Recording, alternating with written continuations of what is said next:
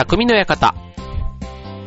川崎匠です。チョアヘオ .com の協力でオンエアしております。はい、えーと、3月に入ってね、花粉シーズンが到来しておりますけども、あの、今年はですね、えっ、と、僕すごい花粉症というか、もうあの、もともとアレルギー性鼻炎持ちということで、結構年から年中ね、鼻がズルズル、まあちょっとこの番組でも、たまにちょっと声がね、なんかこう、裏返ってというか、なんかこう、フィルターを通したような声になってしまう時があるんですけども、あの、先日ですね、僕があの、よくお世話になっている耳鼻科さんで、この薬いいよって言ってね、あの、も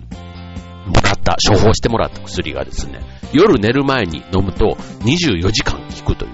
ほんとちっちゃいね、なんかあの、なんだっけな、えっと、薬の名前が、えー こんな番組の名前の中で言う話でもないんですけど、えっと、ザイ、ザイラル、ザオラル、ザオラルってなんかあれですよ、ドラクエの呪文ですよね。生き返る呪文ですけども、はい、なんかそんな名前のね、やつで、これすごくいいんですよ、と言われて、えー飲んでいるんですが、これがね、なかなか、やっぱり、うん、先生がおすすめするだけのことはあって、そう。で、まあそれをね、飲むとあの、夜中も、あの、鼻がスーッと通ってということで、あの、鼻炎持ちの方というか、その花粉症でね、特に鼻系が悩んでいる方は、これちょっといいんじゃないかと思って別にあの、いきなり薬の紹介をするのもなんなんですが、はい。で、えっと、そんなのもあって、ちょっとね、いつもと違って、この3月というか2月3月の花粉症の季節をね、えっ、と、思った以上に、ちょっと楽に過ごせてるのかななんて言いながらね、ちょっとなんか鼻声になってきた感じはあるんですが、これでもね、まだね、例年と比べればだいぶマシということでね、はい。えっ、と、いろいろまだまだね、えーマスクが手放せない、目薬が手放せない、そんな季節が続きますけども、ね、ぼちぼちでもね、えっ、と、ちょっと、えっ、と、春一番が先日吹いて、それで、えっと、ちょっとまた寒くはなっていますけども、着実にね、日中とかあったかい、ね、この間も T シャツでも過ごせんじゃないかなっていう感じのね、暖かさがありましたけども、徐々に春が近づいてきてるんだなぁなんていう気はね、えー、しますけども、はい。いかがお過ごしでしょうかと。ね、で、えっと、そんなこんなで来週はね、えっと、ホワイトデーがね、え3月14日にありますけども、えっと、まあそれもね、えー僕も多少はいただきましたので、そのお返しをね、皆さん期待してますよと言わんばかりのプレッシャーがありますので、まあちょっとこれから一週間でね、なんかその人に合ったものをなんか探しながら、ね、こうちょこちょこ一週間かけて、ね、お返しを集めていこうかななんて思ってたりするわけですけども、まあそんなね、え春、ね、別れも多ければ出会いも多いと。ね、えいろんな、えー例えば、ね、この春、えー大学が決まって、ね、えー遠距離になってしまう。なんて、そんな、えーカップルもね、若い頃にはよく話題になっていましたし、ね、あと4月、社会人の方もね、転勤とかね、引っ越しとかね、ね、いろいろまあ、特に独身の方で言えば、いろいろね、こう、また別れの時期とかがね、あったりするのかななんて。でも一方でね、また新たな出会いも期待できるというのがこの春の良さかと思いますけども、はい。えっ、と、今日はね、せっかくですので、久しぶりにちょっと恋愛系の話で、えー女性がね、えーキュンとするモテる男のギャップということで、ね、まあちょっとあの、久しぶりにこんな浮いたテーマで今日はお送りしたいと思います。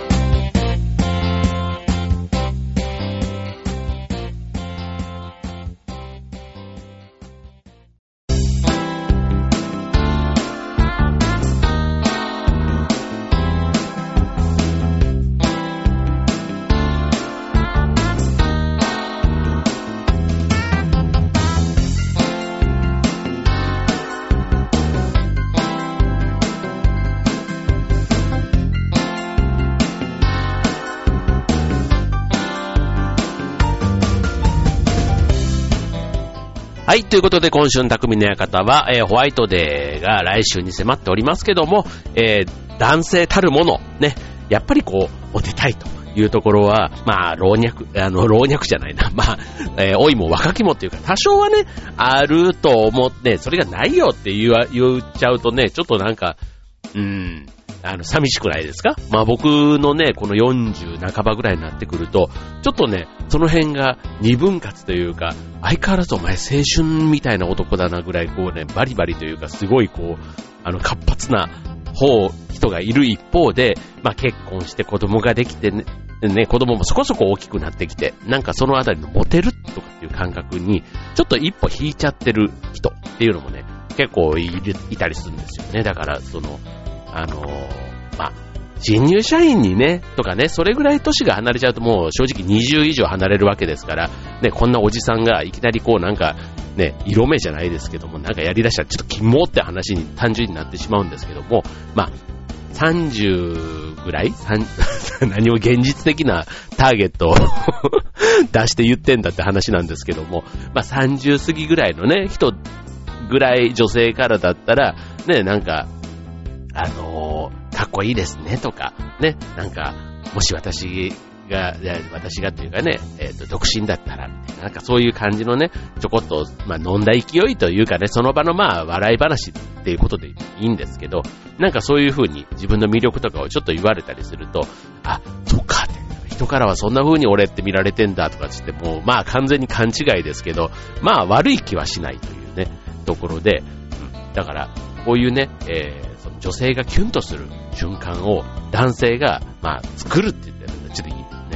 意図的に作れたらそれはそれで素晴らしいし、なんですけど、まあ、ね、キュンとさせるってこと自体が決してね、あの、いやらしい意味ではなくて悪いことじゃないと思うんです。だってね、相手はいい気分になってるわけですから、だからそういうことはね、えー、男性は僕はできた方がいいと思うわけですよ。まあそっからね、変な恋愛とかでこじれて、ね、もう、あの迷惑かけるようなことはやっぱりしちゃダメですよ。そのなんか不倫みたいな話になっちゃうと、またそれはそれで全然話が変わってくるので、なんですけども、あの、まあ、単純にね、モテる男、要はイケメンって言われる人が、ね、イケメン的な人、ね、が近くにいるっていうのは、職場も周りもね、いろんな意味で明るくなるとは思いますので、できればね、そういう立ち振る舞いができた方がいいなということで、えー、そんな、えー、女性が思わずキュンとなる、ね、モテる男の、しかもギャップっていうところがいい。ですね。ギャップっていうことで、えー、今日集まったそのネタをご紹介したいと思いますので、ね、モテ男を目指す、ね、特にギャップっていうところにね、結構ね、女性は、ね、意外とこう普段こうなのに、実はこうだった、みたいなね、私だけに見せる、この、なほにゃらら、みたいなね、なんかそういうところに結構キュンとくるって話はもう、ね、えー、今の時代に始まったわけではなく、もう昔からね、そういうところっていうのはあるわけですので、はい、じゃあ集まった、えー、のをご紹介したいと思います。はい、まあ、一つ目、えー、じゃじゃん、えー、いつもはクールな男性が優しい言葉をかけてくれた。まあ、これありますよね。あのー、まあ、ドラマとかでも、山崎健人くんみたいなね、ああいった、ね、彼はあの CM とかだと結構笑顔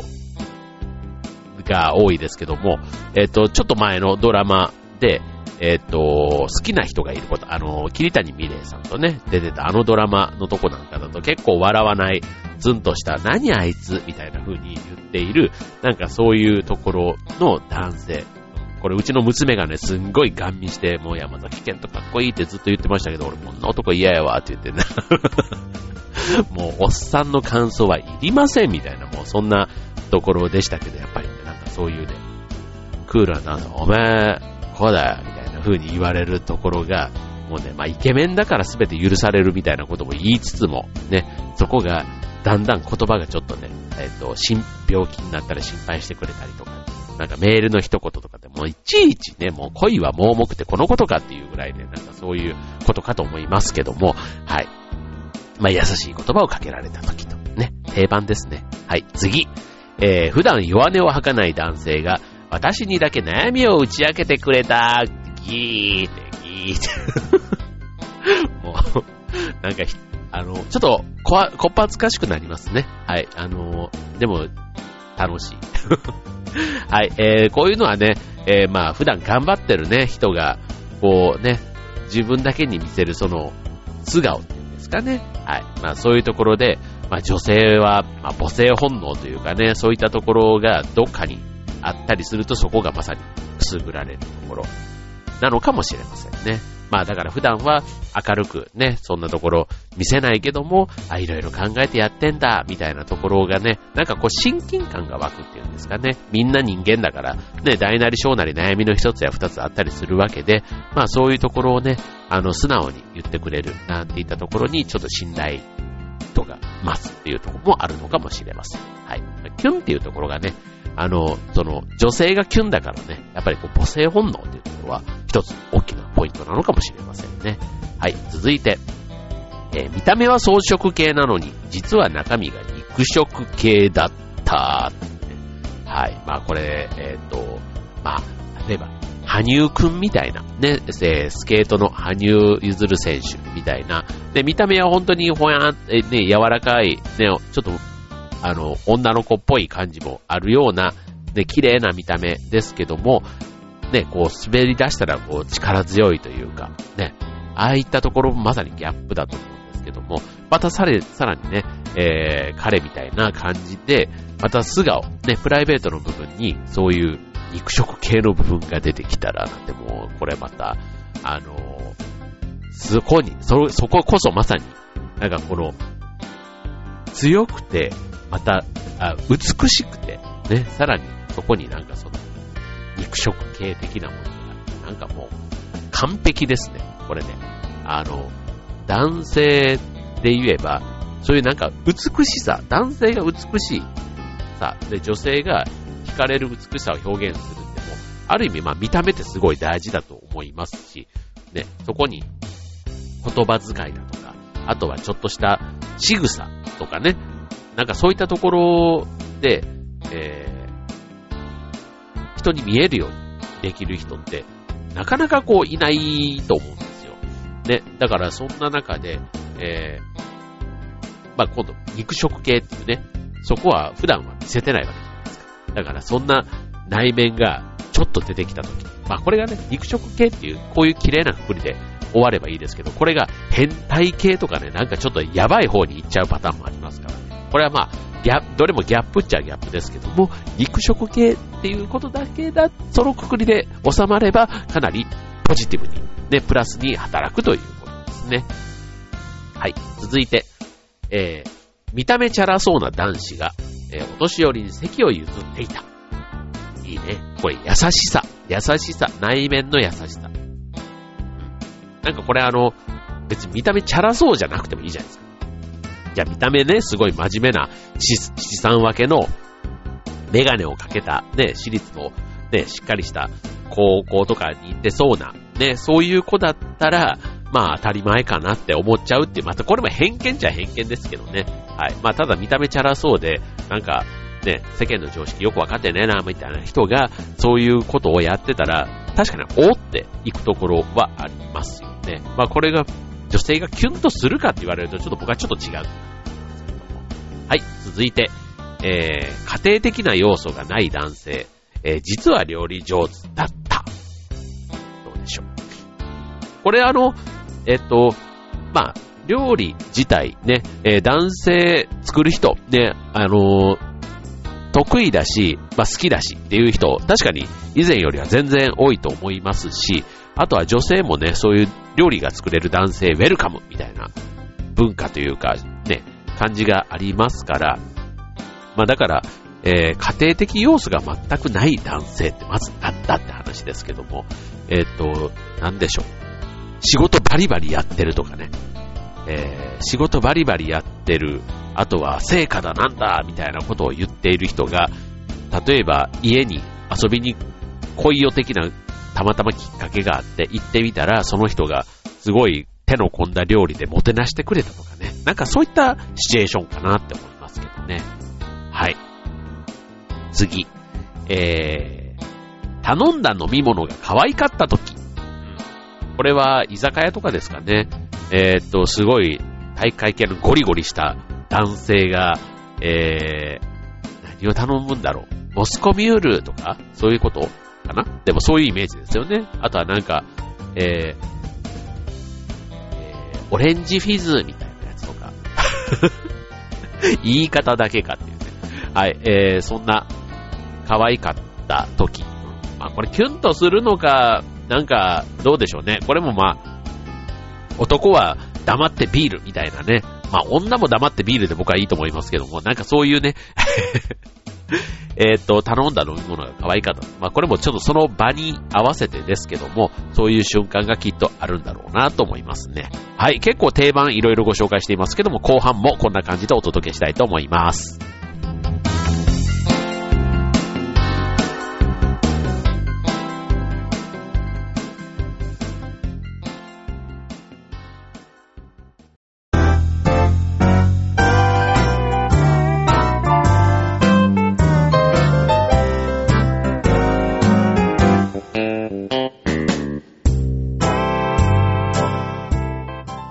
はい。ということで、今週の匠の館は、女性がキュンとする、えー、男性のギャップということでね、えー、お届けしています。はい。えー、次。えー、また、あのー、見た目とのギャップシリーズで、いくと、えー、チャラいと思ってた、えー、男友達が、実は字が綺麗だった。えー、大きいね。字が綺麗っていうのはね、またちょっとこれあの、見た目というか、その人の内面、これまでの生き様みたいなところで字って結構出るじゃないですか。うん。だから、えっと、字が、え例えば、エグザイルの高弘さん。ね。あの、まあ、別に彼が見た目チャラいではない。まあ、でもね、 EXILE っていうグループ自体を、まあ、チャラいっていう風に、まあ、見えなかないですよね。ダンスもやってね。見た目もあんな綺麗な顔しててっていう。で、ただ彼が、ね、書道って何えっ市販、市販？とかのなんかそれぐらいの腕前なんですよね。だからよくあの書道で、あの、字をね、書いてるのとか、あの、たまに披露されてることありますけども、そういうところが、そのギャップとしてキュンとくるというところがすごくよくわかりますね。はい。だから字はね、やっぱり綺麗に越したことはないですよ。はい。僕ね、あの、子供の習わせ事で、あの、僕自身も、うんと、手段、そろばんね、そろばん結構ちゃんとやらせてもらって、うんと、初段、でかな行ったのかな小学校の時とかに。はい。なので、あの、頭の中でこう、そろばんが出てきて未だに計算ができるっていうのはね、子供の時の習い事の中ではこれ、やっといて損はないなって思ったり、あと書道もね、書道は続かなかったなでも3年ぐらいやったのかな。3年ぐらいやって、で、その後ね、なんかあの、丸文字みたいなやつが流行ったんですよ。小学校後半ぐらいから、中学生ぐらいから。これ丸文字ってなんか女の子が書くイメージあるんですけど、結構ね、男の間でも、あの、男の丸文字みたいなものがちょっと流行って、字を崩す、あえて崩すみたいなのがね、ちょっと流行った時期があって、そのブームに一気にちょっとね、流れてしまった時があって、だったんですけども、一応あの基本のね、書道というか、その、羽とか払いとかね、ああいった基本が頭の中にあると、えー、どっかで戻そうと思えば戻せるんですね。はい。だから、そうは言っても、特別僕は字が綺麗なわけではありませんが、あの、ね、た、その基本で、たまにね、まあ、年賀状とかね、年に一回一番字を書くときって言ったら、なんか年賀状のような気がしますけども、まあ、その時とかにはね、なるべくこう、綺麗な字で書けるようにって、えー、意識してやってますが、まあ、これぐらいだったら合格点かな、みたいなレベルで書けたら、ね、いいなと思いますので、はい。字はね、やっぱり人となりを表す。ね、薄い字だと自信がなさそうに見えるとか、ね。あと、偏ってちっちゃい字とかはね、なんかそれはそれでなんかすごくちょっと消極的な印象を与えたりするということで、字はすごく大事だなと思いますよね。はい。えー、次。えー、真剣な顔をしているときに、不意に見せる笑顔。これは、なんかあの、怒ってんのかなっていうのとね、真剣な顔って意外とこう真剣ゆえに邪魔すると怒られそうな勢いっていう、なんかそこがセットになってるからか、怒ってる気持ちなのに、えー、声をかけたら笑顔に変わってくれたって、そこがまたね、えー、嬉しいのかもしれない。で、例えば話しかけたい時に、わ、なんか忙しそうって思ってるけども、あのーって言うと、あ、どうした？みたいな感じで言われたみたいなね、そういったことかと思います。はい。次。えー、さっきのあの、飲み物が可愛かったシリーズ的なとこに近いですけども、えー、男らしいのに甘いものが好き。もう一つ、男らしいのに実は可愛いものが好きっていうね。まあ、これは、なんでしょう。まあ、甘いものだから、まあ、スイーツ。ね、スイーツ男子なんていう言葉があったり、あとは、えー、可愛いものが好き。うん、だから、えっと、ね、羽生選手が、プーさんが好きっていうのはね、まあ、彼も可愛らしい感じがあるから、プーさんっていう可愛いものとね、あったりしますけど、まあ、プロレスラーみたいな人がね、実はプーさんが好きって言われるとなんか、あって、なんかそういう面があるんだっていうところがギャップに感じるというね、本当にもう印象操作に近い感じがありますが、はい。まあそういうところも一つ、あ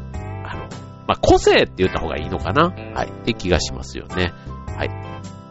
で、次。もう、だんだんここまでね、今パターンいくつかもうね、えっ、と、分類はしてませんけども、ご紹介していくと、なんとなくあのパターンが見えてくる感じがしますよね。えー、例えば、あとこれ、えー、アホだと思っていた男性がバリバリ仕事をしている姿を見たとき、本当にバカみたいなことばっかり言ってるんだけども、いざ一緒にそういう仕事みたいな場面で一緒になったら、えって、あ、この人意外とち、だからそこは、あの、女性だけじゃなくて、男性同士でもね、同じ、多分男性同士とかそういうところでもなんかあるのかなっていう気がしますよ。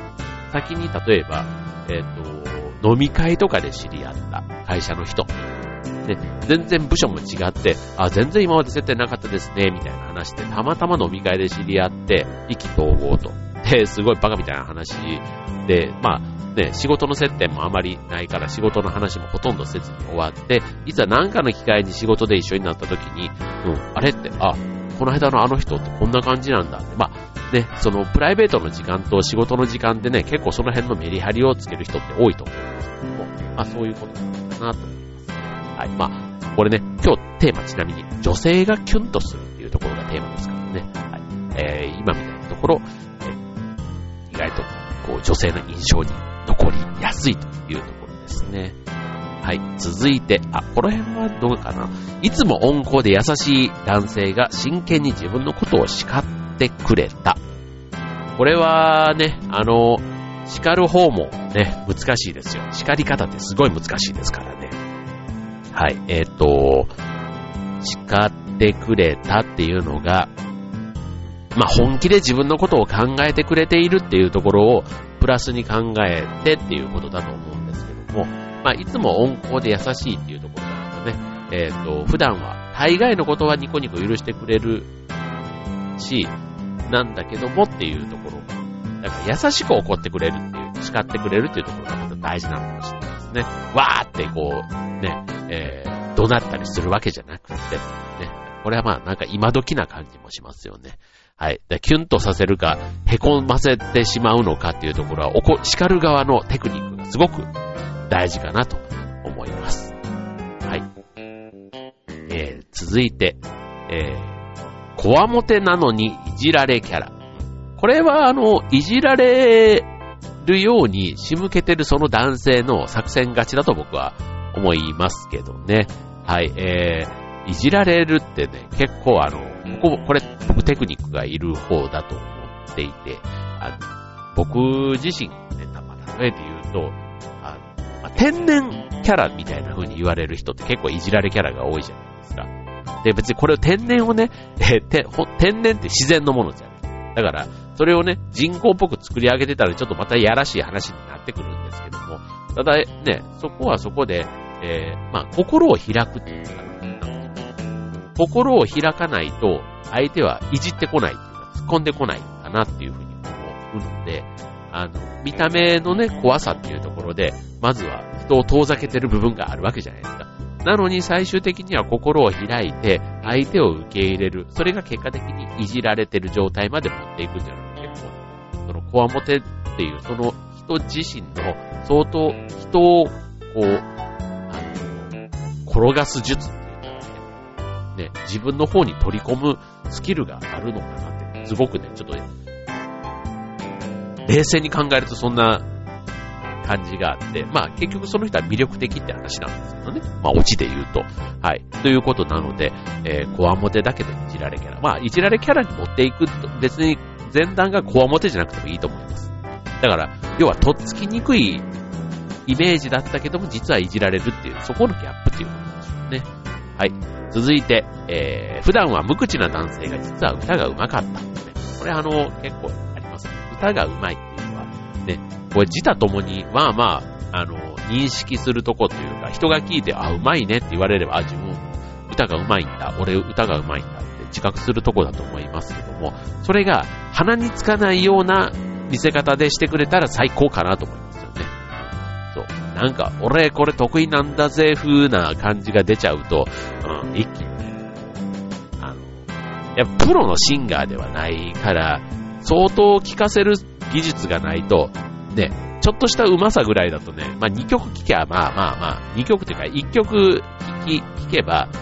なんかパターンが読めるというか、だからいくつかね、やっぱりね、歌の上手さも、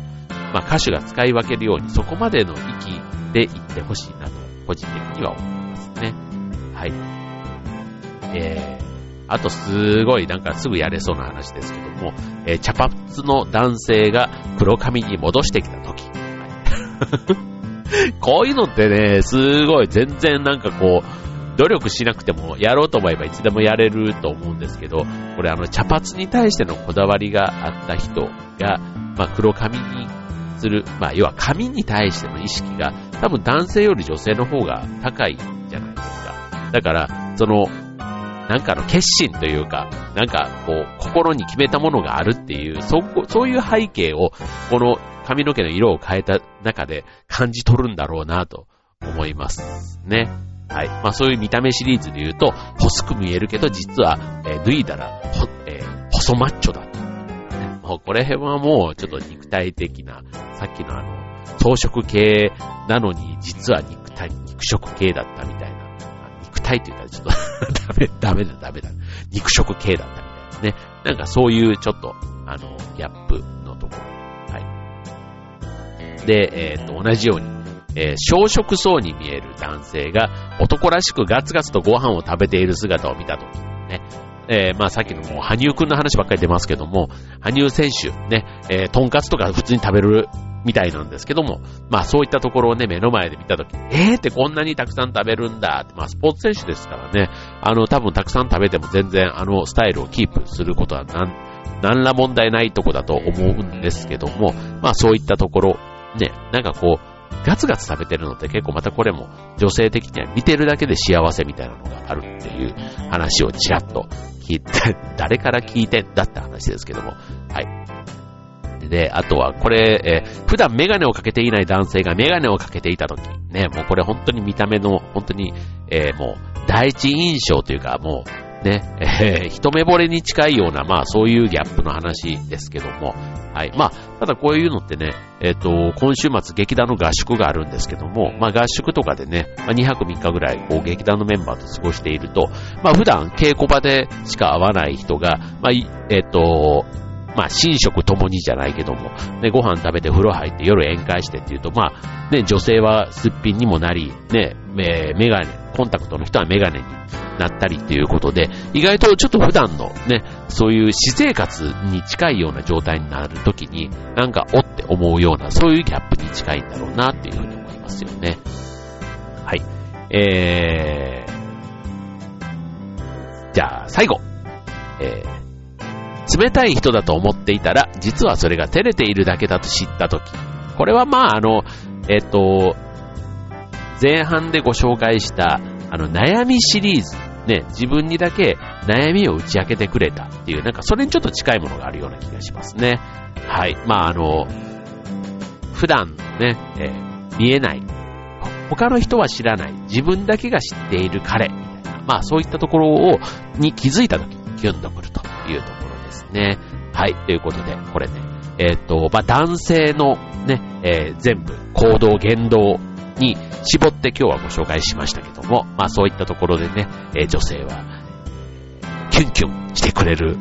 ということですので、はい。まあちょっとこれをね、ギャップを自ら演出するってなると別にホストではありませんので、ホストの人はね、こういったところを多分仕事で使い分けてなんかいろいろやってんだろうなと思いますけども、ただ日常の中でもね、ちょっとしたそういう、あの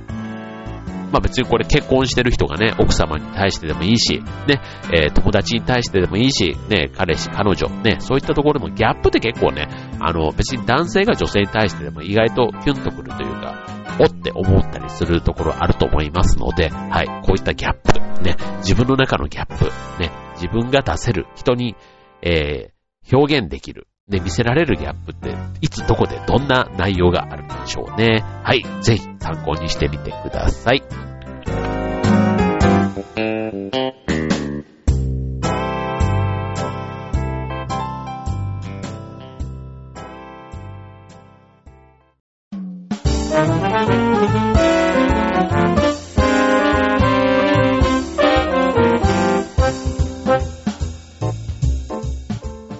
はい、えー、今週の匠の館は、女性がキュンとくる男性のギャップということ、ギャップ行動ということでね。はい、えっ、ー、と、まあ、今回はね、いい方の話をね、全部お伝えし、まあ、キュンとくるやつですからね。さる、えー、でも一方でこれね、逆で、えー、キュンと来ない逆バージョン。なんか、普段こういう人だと思ってたのに、実はこうだった、ショックみたいなパターンもね、あの、今言った数だけ出てきますから、まあ今日はね、本当にあの、一つ今、あの、手元にあるやつだけで今ご紹介していきましたけども、えっ、ー、と、その逆バージョンというのも当然あり得ますので、はい、えっ、ー、と、キュンとさせる部分もあればキュンとさせない、むしろね、えー、ショックにな、させてしまう、そういったことももちろんありますので、はい、これからね、え、春、ね、出会いの季節、第一印象もとても大事です。ね、あとはね、えっ、と、いろんなね、人の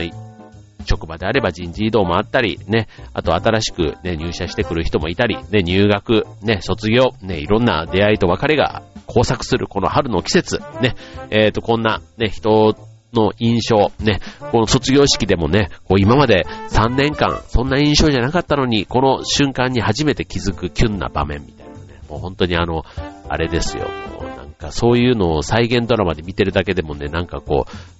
20年、30年前ぐらいにこうね、フラッシュバックしそうな、そんな気分になる、あの、再現ドラマ系のね、あの、バラエティありますけども、はい、そんな瞬間、ね、皆さんにも一つ二つ、ね、きっとあったんじゃないかと思いますけども、はい。えっ、ー、と、今日のね、今日、えー、ご紹介したこの内容、ね、えー、当てはまった人、あと、そういう人いるいるってね、共感してくれたら、ね、え そんな、えいいんじゃないかなと思いますね。はい、ということで、えー、3月、ね、いよいよね、卒業式も来週ぐらいからね、ピークになってくるんですかね、うちの子供もね、下の、えー、娘が無事高校受験も終わりまして、ね、えー、来週卒業式で、その後春休みということで、しばらくはね、えー、高校入学まではのんびりモードな感じですので、はい、それはそれでいいなと。